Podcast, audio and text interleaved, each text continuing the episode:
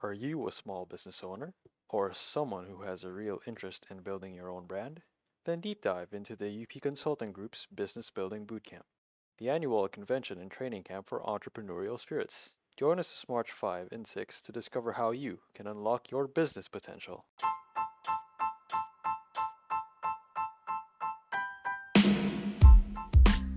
Based on the Youngblood column of the Philippine Daily Inquirer, this is the Young Blood Podcast stories written by the Filipino youth that inform, empower, and inspire. I'm your host, Leah Angela Shoko. Does your privilege hold you back from moving forward? Are you bothered by the fact that many families out there can hardly make both ends meet? troubled to see college students cling to a knife's edge in exchange for school funds because of COVID 19? If the answer is yes, I bet you can relate to this week's essay written by Rebo Aguirre entitled Privilege and the Pandemic.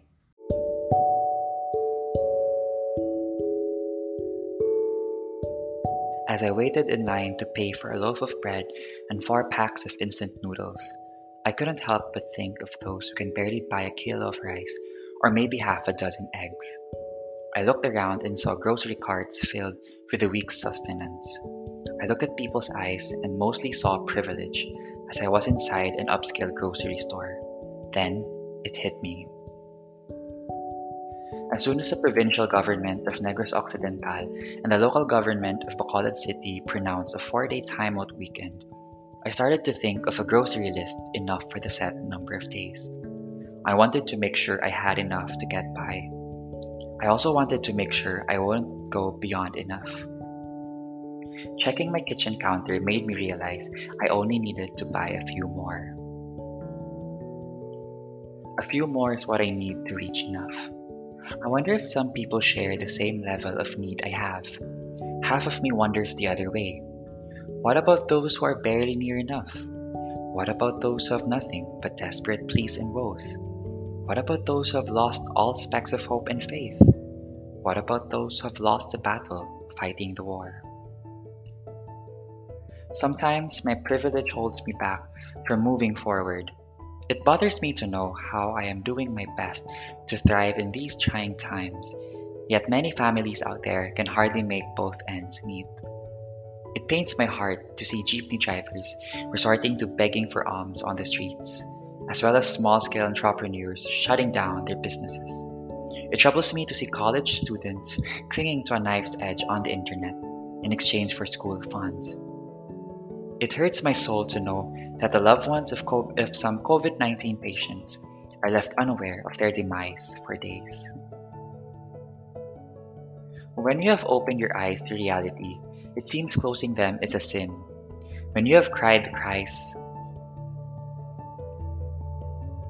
When you have opened your eyes to reality, it seems closing them is a sin. When you have heard the cries of people, covering your ears would seem insensitive. You can't unsee poverty, suffering, and affliction when you have seen them. On the other hand, you can't deny the existence of inequity and injustice just because you haven't experienced them. You can't deny the existence of harsh realities just because these realities don't resemble yours. What provide a ray of light and a beam of hope into my life at the moment are charitable people who have gone past their privileges to reach out and initiate mobility. I see random acts of kindness and generosity from strangers on the internet. I see organizations, modest or established, selflessly empowering the last, the lost, and the least. Above all, I appreciate privileged people who have built accessible bridges instead of towering walls. At least, humanity is not failing. It is still thriving in murky waters. Sometimes I begin to wonder what the future holds for humanity. There is an end to civilizations. Who would have thought of the Roman Empire crumbling to ruins, and all other empires that have faced oblivion? I would never wish for our existence to be wiped out because of an unseen and unforeseen virus. I would never envision a future where a cough or a swab would define a person.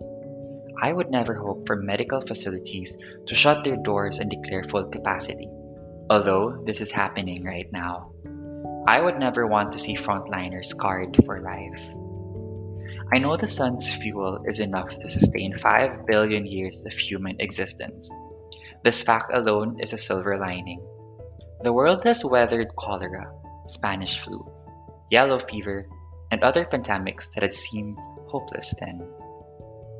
The world is yet to conquer the arduous fight against COVID 19, but I hope I would still be there when the battle is over.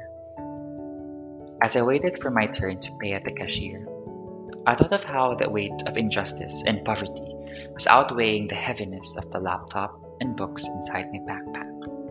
I also knew that my load could never compare to the struggles many other people carry on their shoulders.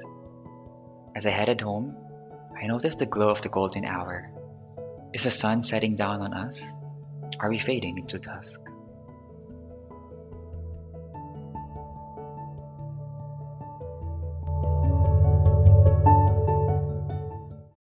Rebo's essay was published last September 8, 2020. Today, he joins me as we talk about his work, the nonprofits and initiatives he's working with, and his message to those privileged enough to lend a helping hand to the less fortunate ones of our society. Sir Rebo, thank you for coming on the Young Blood podcast. How are you? Hello, Leah. Thank you for inviting me here. I'm doing fine. I'm doing well. And it's actually a great day. Thank you for coming in. I'm so happy to have you on the show. By the way, for our listeners, I'm really excited for this because Sir Rebo was my teacher when I was in high school. So, although he wasn't my subject teacher, we were able to work together on school paper projects, from releasing publications, and from working on other initiatives involving the student writers of our school. So, I'm really happy to have him on the show. Super thank you again. I'm honored as well, yeah. the past few months before your publication, you were messaging me about where to send, and also I know that you've been in touch with other published writers. And so I know that you've had this goal to be published, and I know how hard you worked to get this done. So I want to know what was your reaction when you actually found out that your essay was published on the Youngblood column?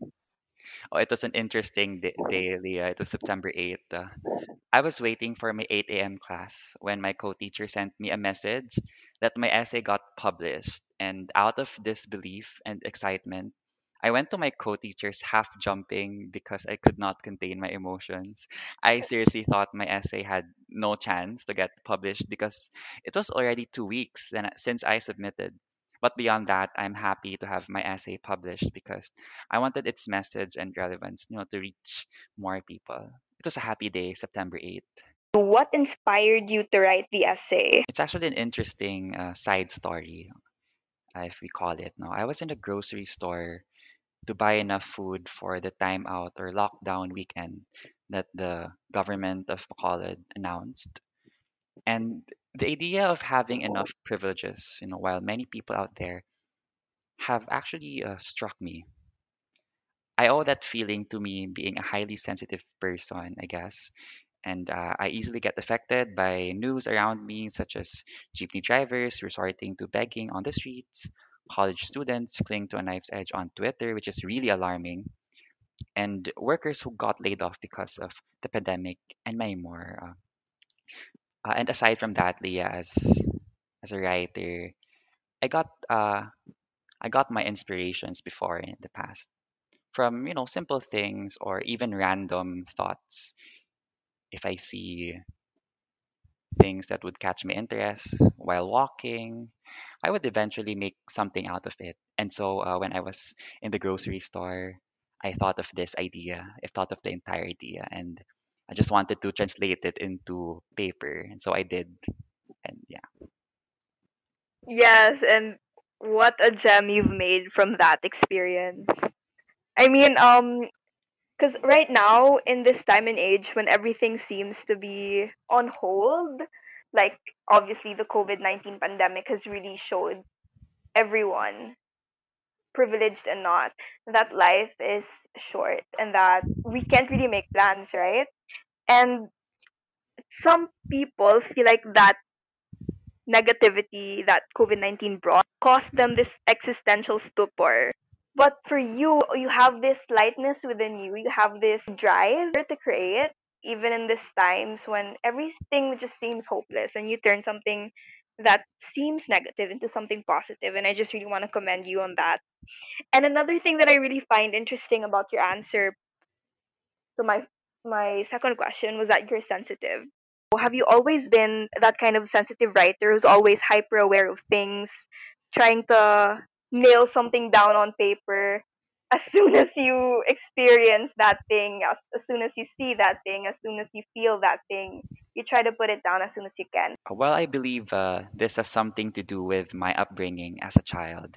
My parents would expose us to various realities in life, like poverty. And as a child, I never fully understood what my parents wanted to convey, but it sure made me understand that not all are granted enough privileges in life. And as I grew up, I understood how a lack of opportunities and privileges, you know, could hamper one's dreams and worst break them. I realized how poverty and inequality could crush a person's dream and eventually limit whatever greatness they could achieve had opportunities met their paths.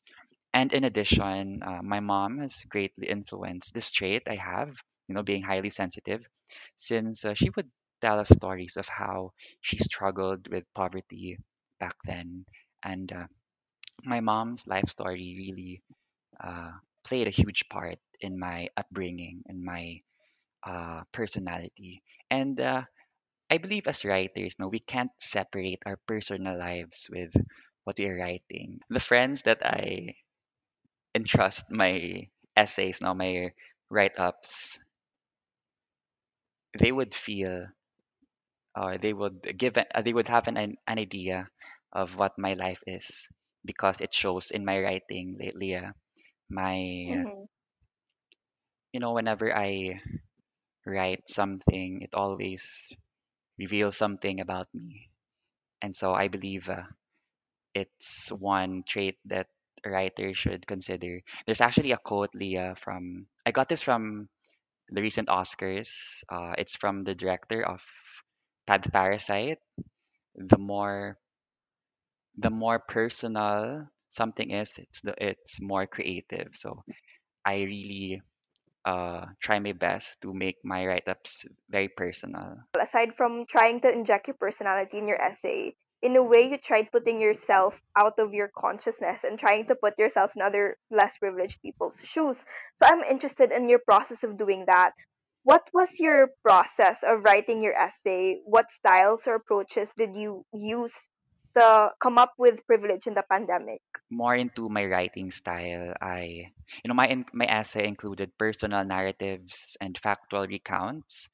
As a writer, I find it effective and entertaining to give my write-ups, you know, some personal touches like a random event or a memorable experience.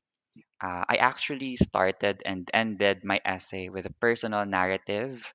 You know, the introduction was a narrative of me lining up to the cashier, and the ending was also a narrative of me walking home while witnessing the fading glow of the sunset.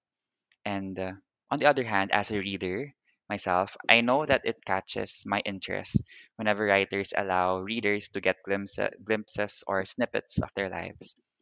It's as if they have seen things through the lens of the writer.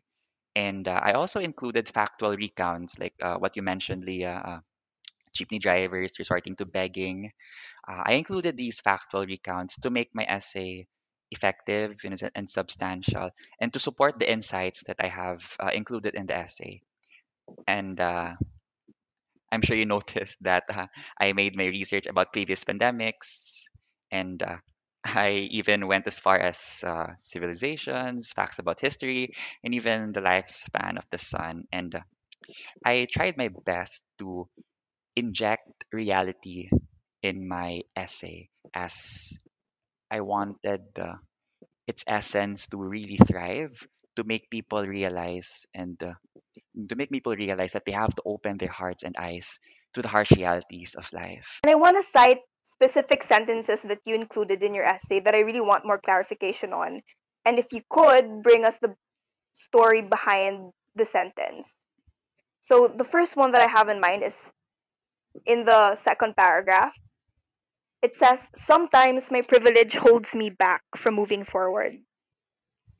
It bothers me to know how I am doing my best to thrive in these trying times, yet many families out there can hardly make both ends meet.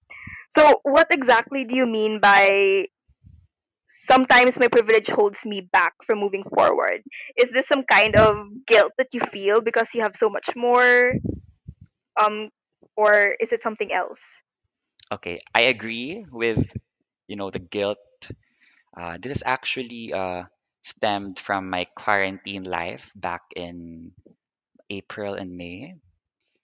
Um, I felt privileged enough to have a home, to have a family that would take care of me, take care of my needs.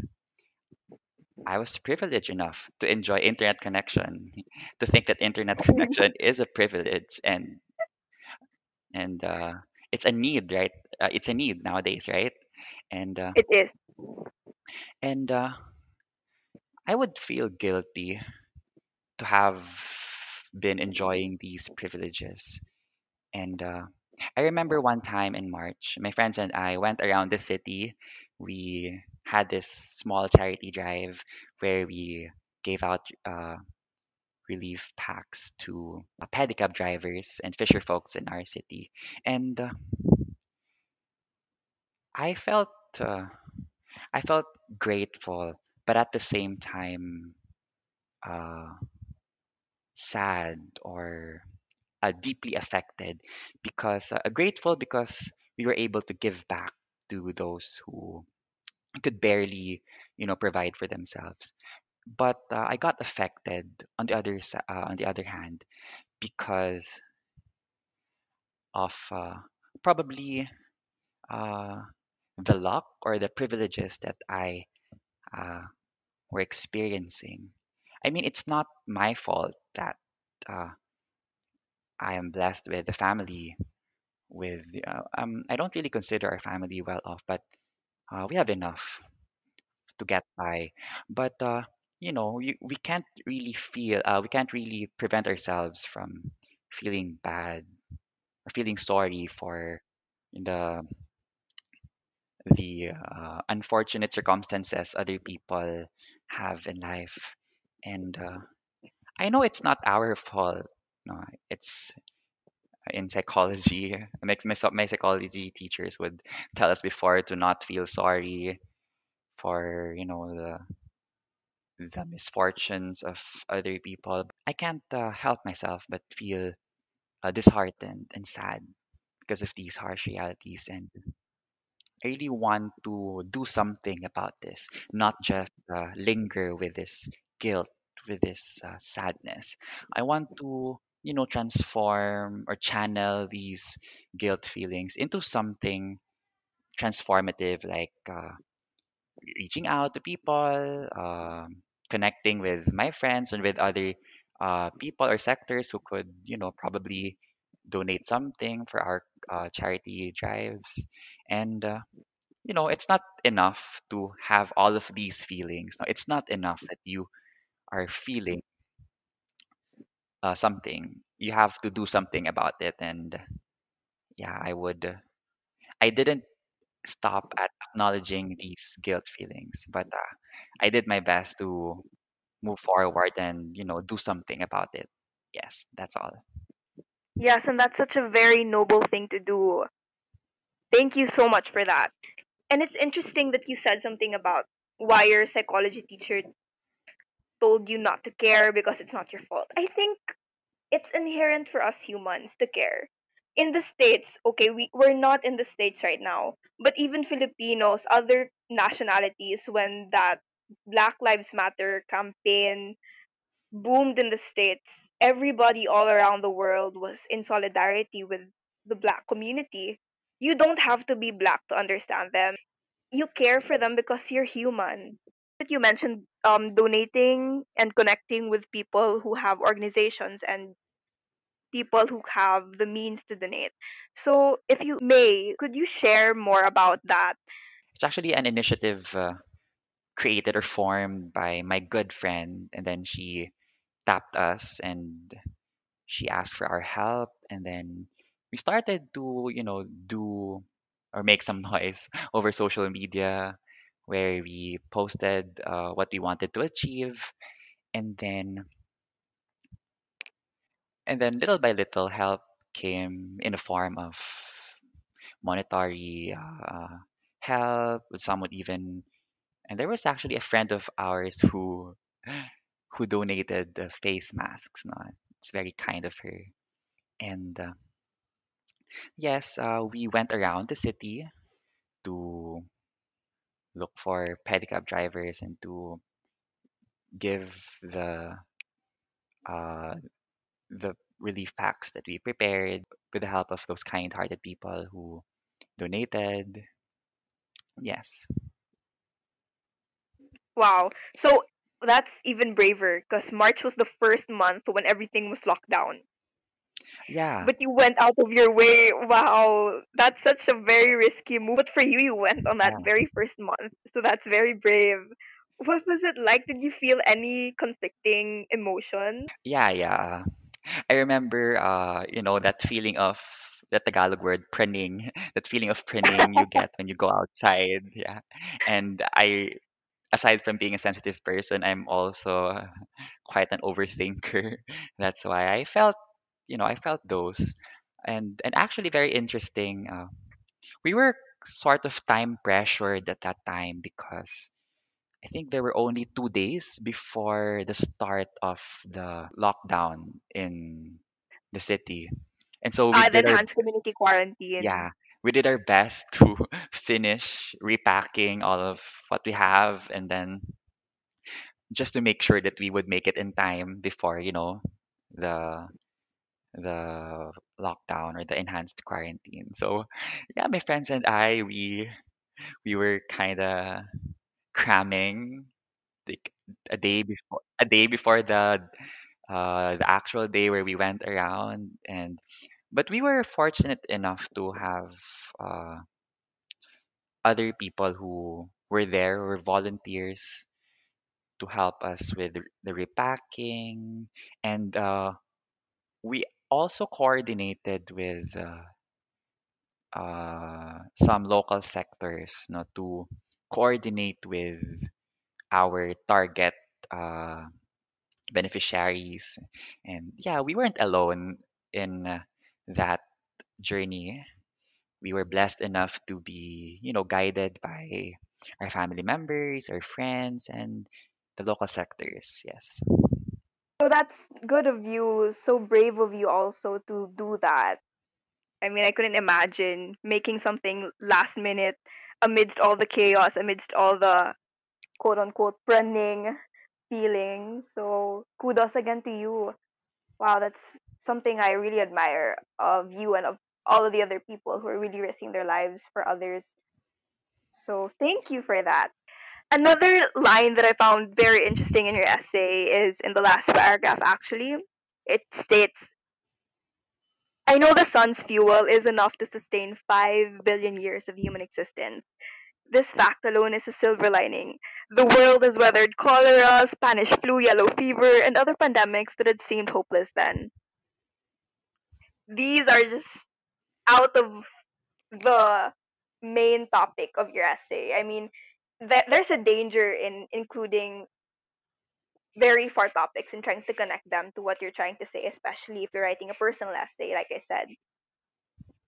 Because what you wrote about is about privilege in the pandemic, and here you are including scientific facts about the sun, about yeah civilizations, about Roman empires.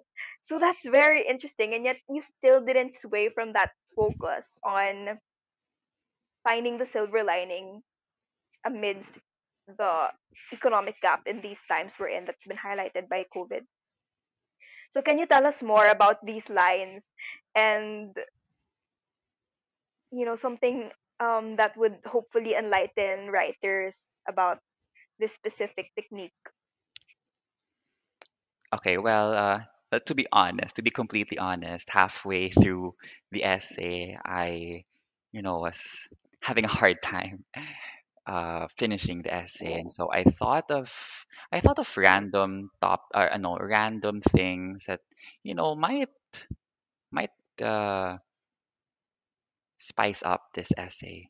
And so I began to think of the previous pandemics, the previous, you know, tribulations that have that have really tested the world in the past.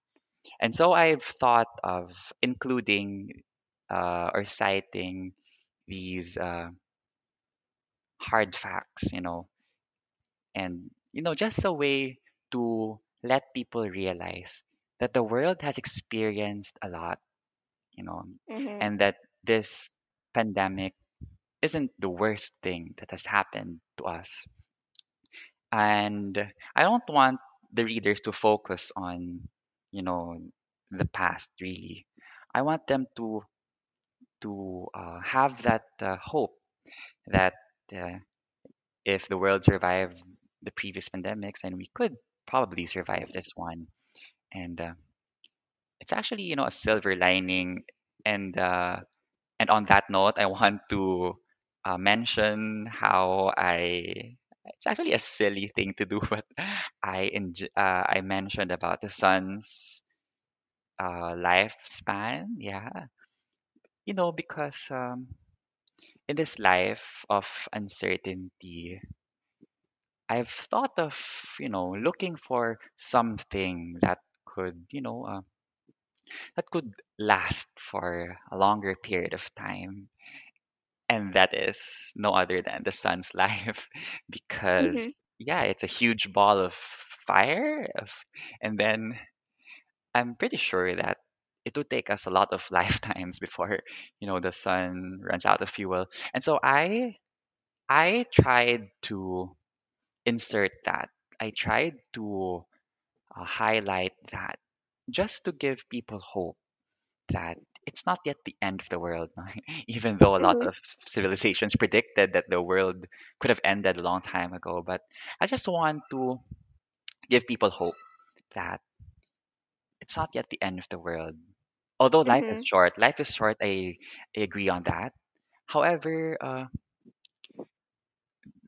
a lot will still happen. Okay, the possibilities are endless, and you know, if people get disheartened by the news, by you know, terrible news about COVID nineteen, I think uh, this fact alone, you know, the sun's life alone is quite a reminder, you know, a silly reminder that uh, a lot can still happen, and let's hope for the best.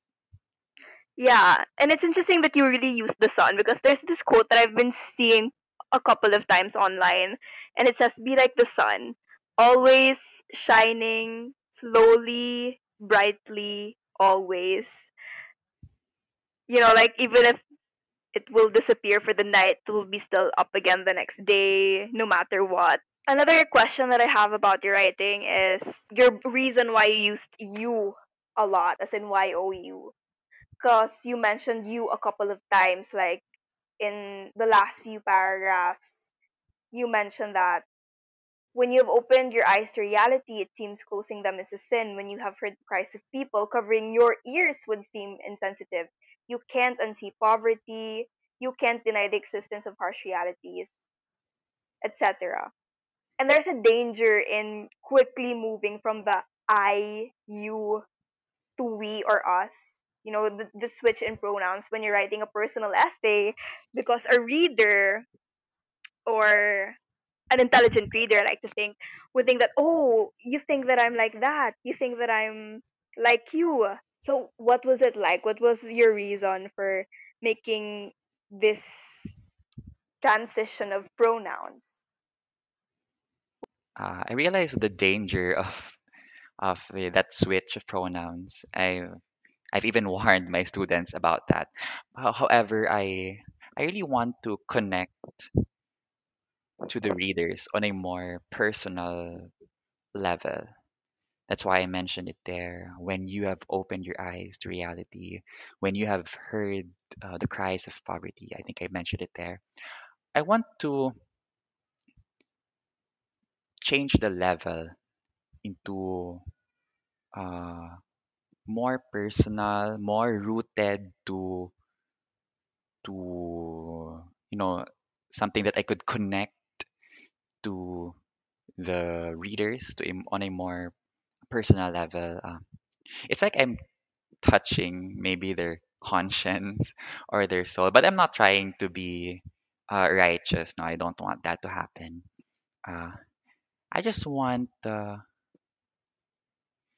I just want to open their hearts. I, and uh, I believe I've done such because I have uh, made those sentences more uh, personal. Yes. I see. Okay. So you're like trying to really converse in a sense Yeah. and not just do a monologue. Yes. Okay. Another line, last line. I'm gonna stop asking you about your techniques already. This is gonna be the last. You said something right after the sun, the Roman civilization, you know, all those scientific facts that really to me sounded contradicting to those previous sentences. From the previous sentences that seemed hopeful, that seemed positive, you ended that paragraph with a statement that goes, The world is yet to conquer the arduous fight against COVID 19, but I hope I would still be there when the battle is over. what do you mean by that? It sounds like you feel like it's decades or centuries away when the cure will be found. Okay. Uh, with all honesty, I just wanted, you know, to add a comical effect and, you know, probably crack up some joke. But uh, but on a more deeper level, I agree when people say that life is short, and uh, I'm not saying that uh, you know it would take a lot of years before the cure to be discovered. I'm just uh, I think I wanted to point out that indeed life is short and we are in you know tough times. And when we say life is full of possibilities, it's possible that you know you you might uh it's possible that maybe your time would be done very soon. And it's also Mhm. possible that you might live a little longer. So, yeah, I just wanted to convey that uh, idea of uh, the possibilities that we will be facing. The possibilities are really endless, and one of those is life is short. Yes. I see. And obviously, COVID 19 is just shoving that in our faces. Life is short, you know? Yeah. Um, and I think you acted so well upon it instead of being this kind of person who was hindered by the negativity. You know, you didn't just slump or fall into uh, this existential stupor, like I said earlier, but instead you acted upon it. Like you started a Facebook blog, Yeah. you started a Facebook page, right? A Yeah. heartbeat away, listeners, if you can, please follow. I mean, it's such a great place, positive vibes all the way.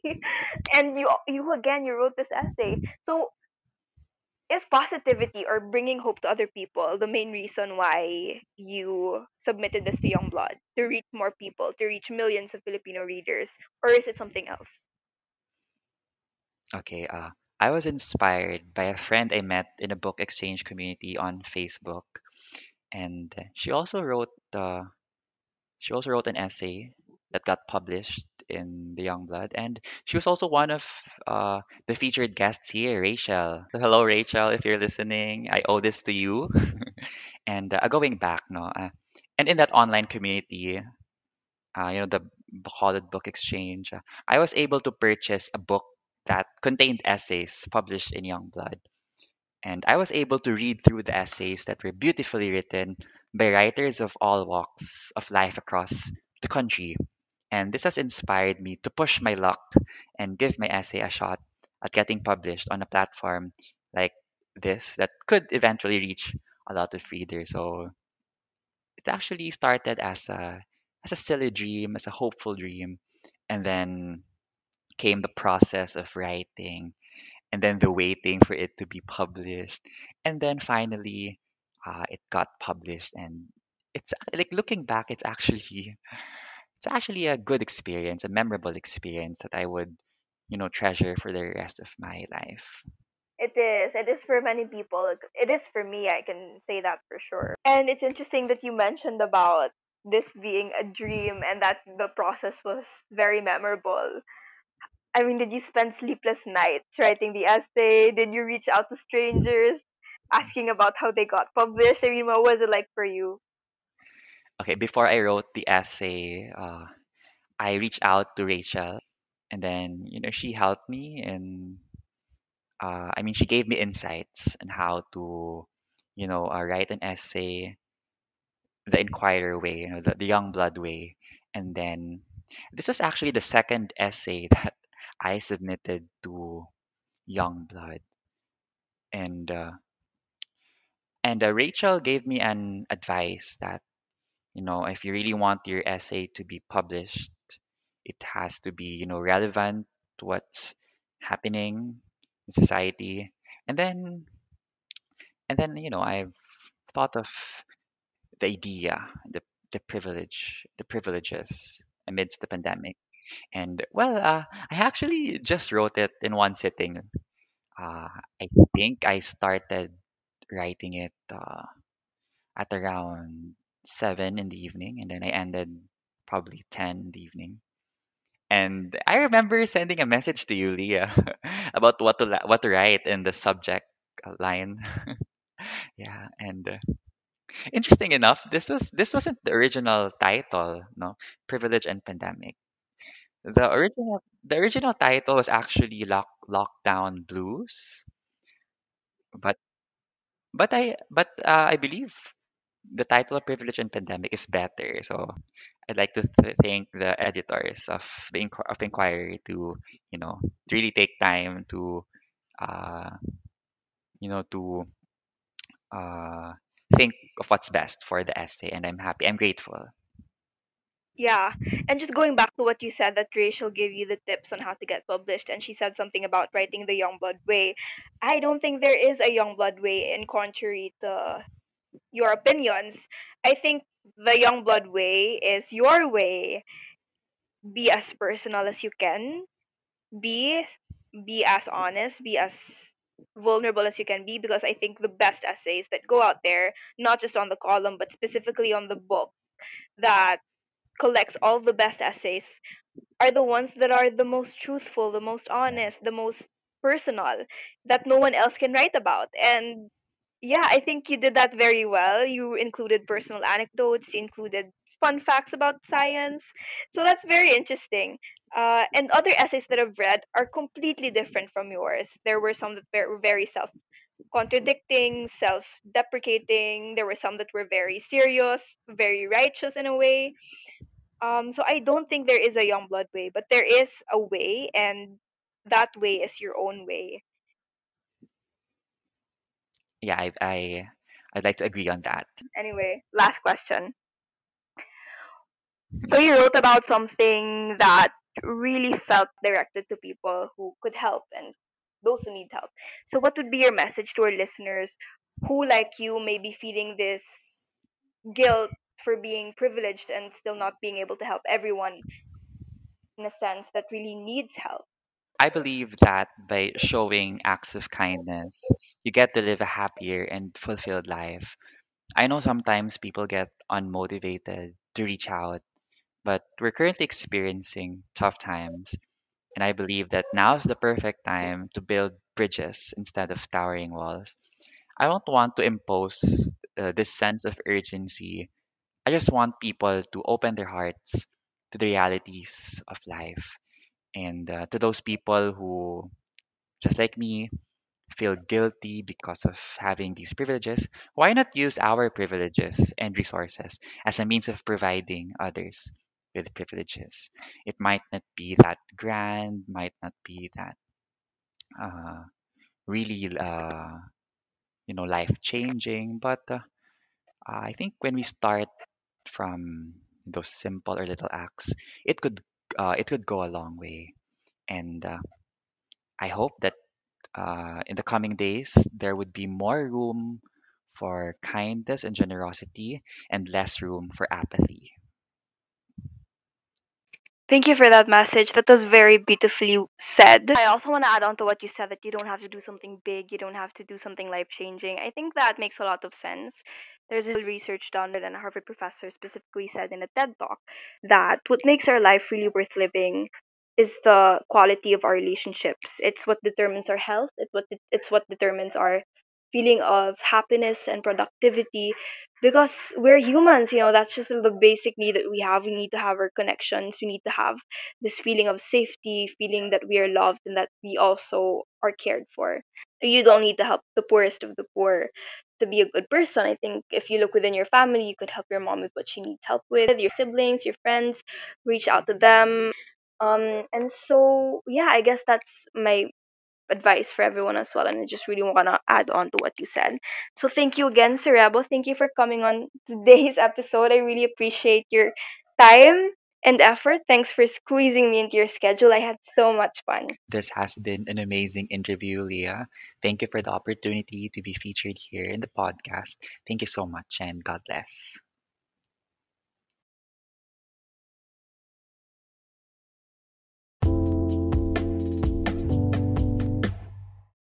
Sir Rebo Aguirre, 23, is an English teacher at St. John's Institute Bacolod or Hua Ming. He is also an alumnus of the University of St. La Salle. Rebo enjoys the little things in life letters from students, kind gestures, and sunsets. During quarantine, Rebo started a personal blog on Facebook called A Heartbeat Away in the hopes of spreading love and validation in these trying times. I hope you could visit it if you have the time.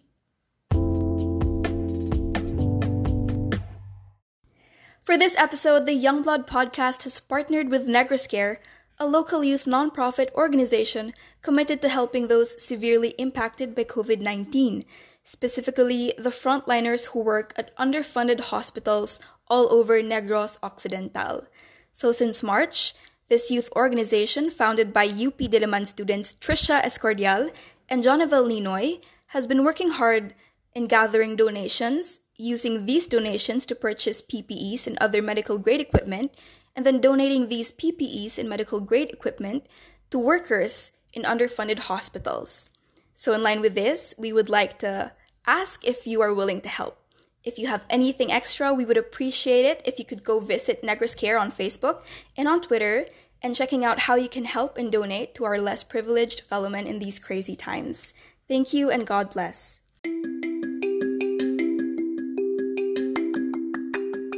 This has been the Youngblood Podcast. Thank you for listening. If you have any suggestions as to which works to feature on our next episodes, please feel free to reach out to us on Facebook or to DM us on Instagram. We're also on other social media platforms like LinkedIn and Twitter, so if you want, please go ahead and give us a follow. We appreciate each and every one of you. Thank you for supporting us since day one. You guys are the real heroes behind this podcast. So, again, thank you very much. This has been Leah Angela Shoko. Till next time, keep safe and all the best.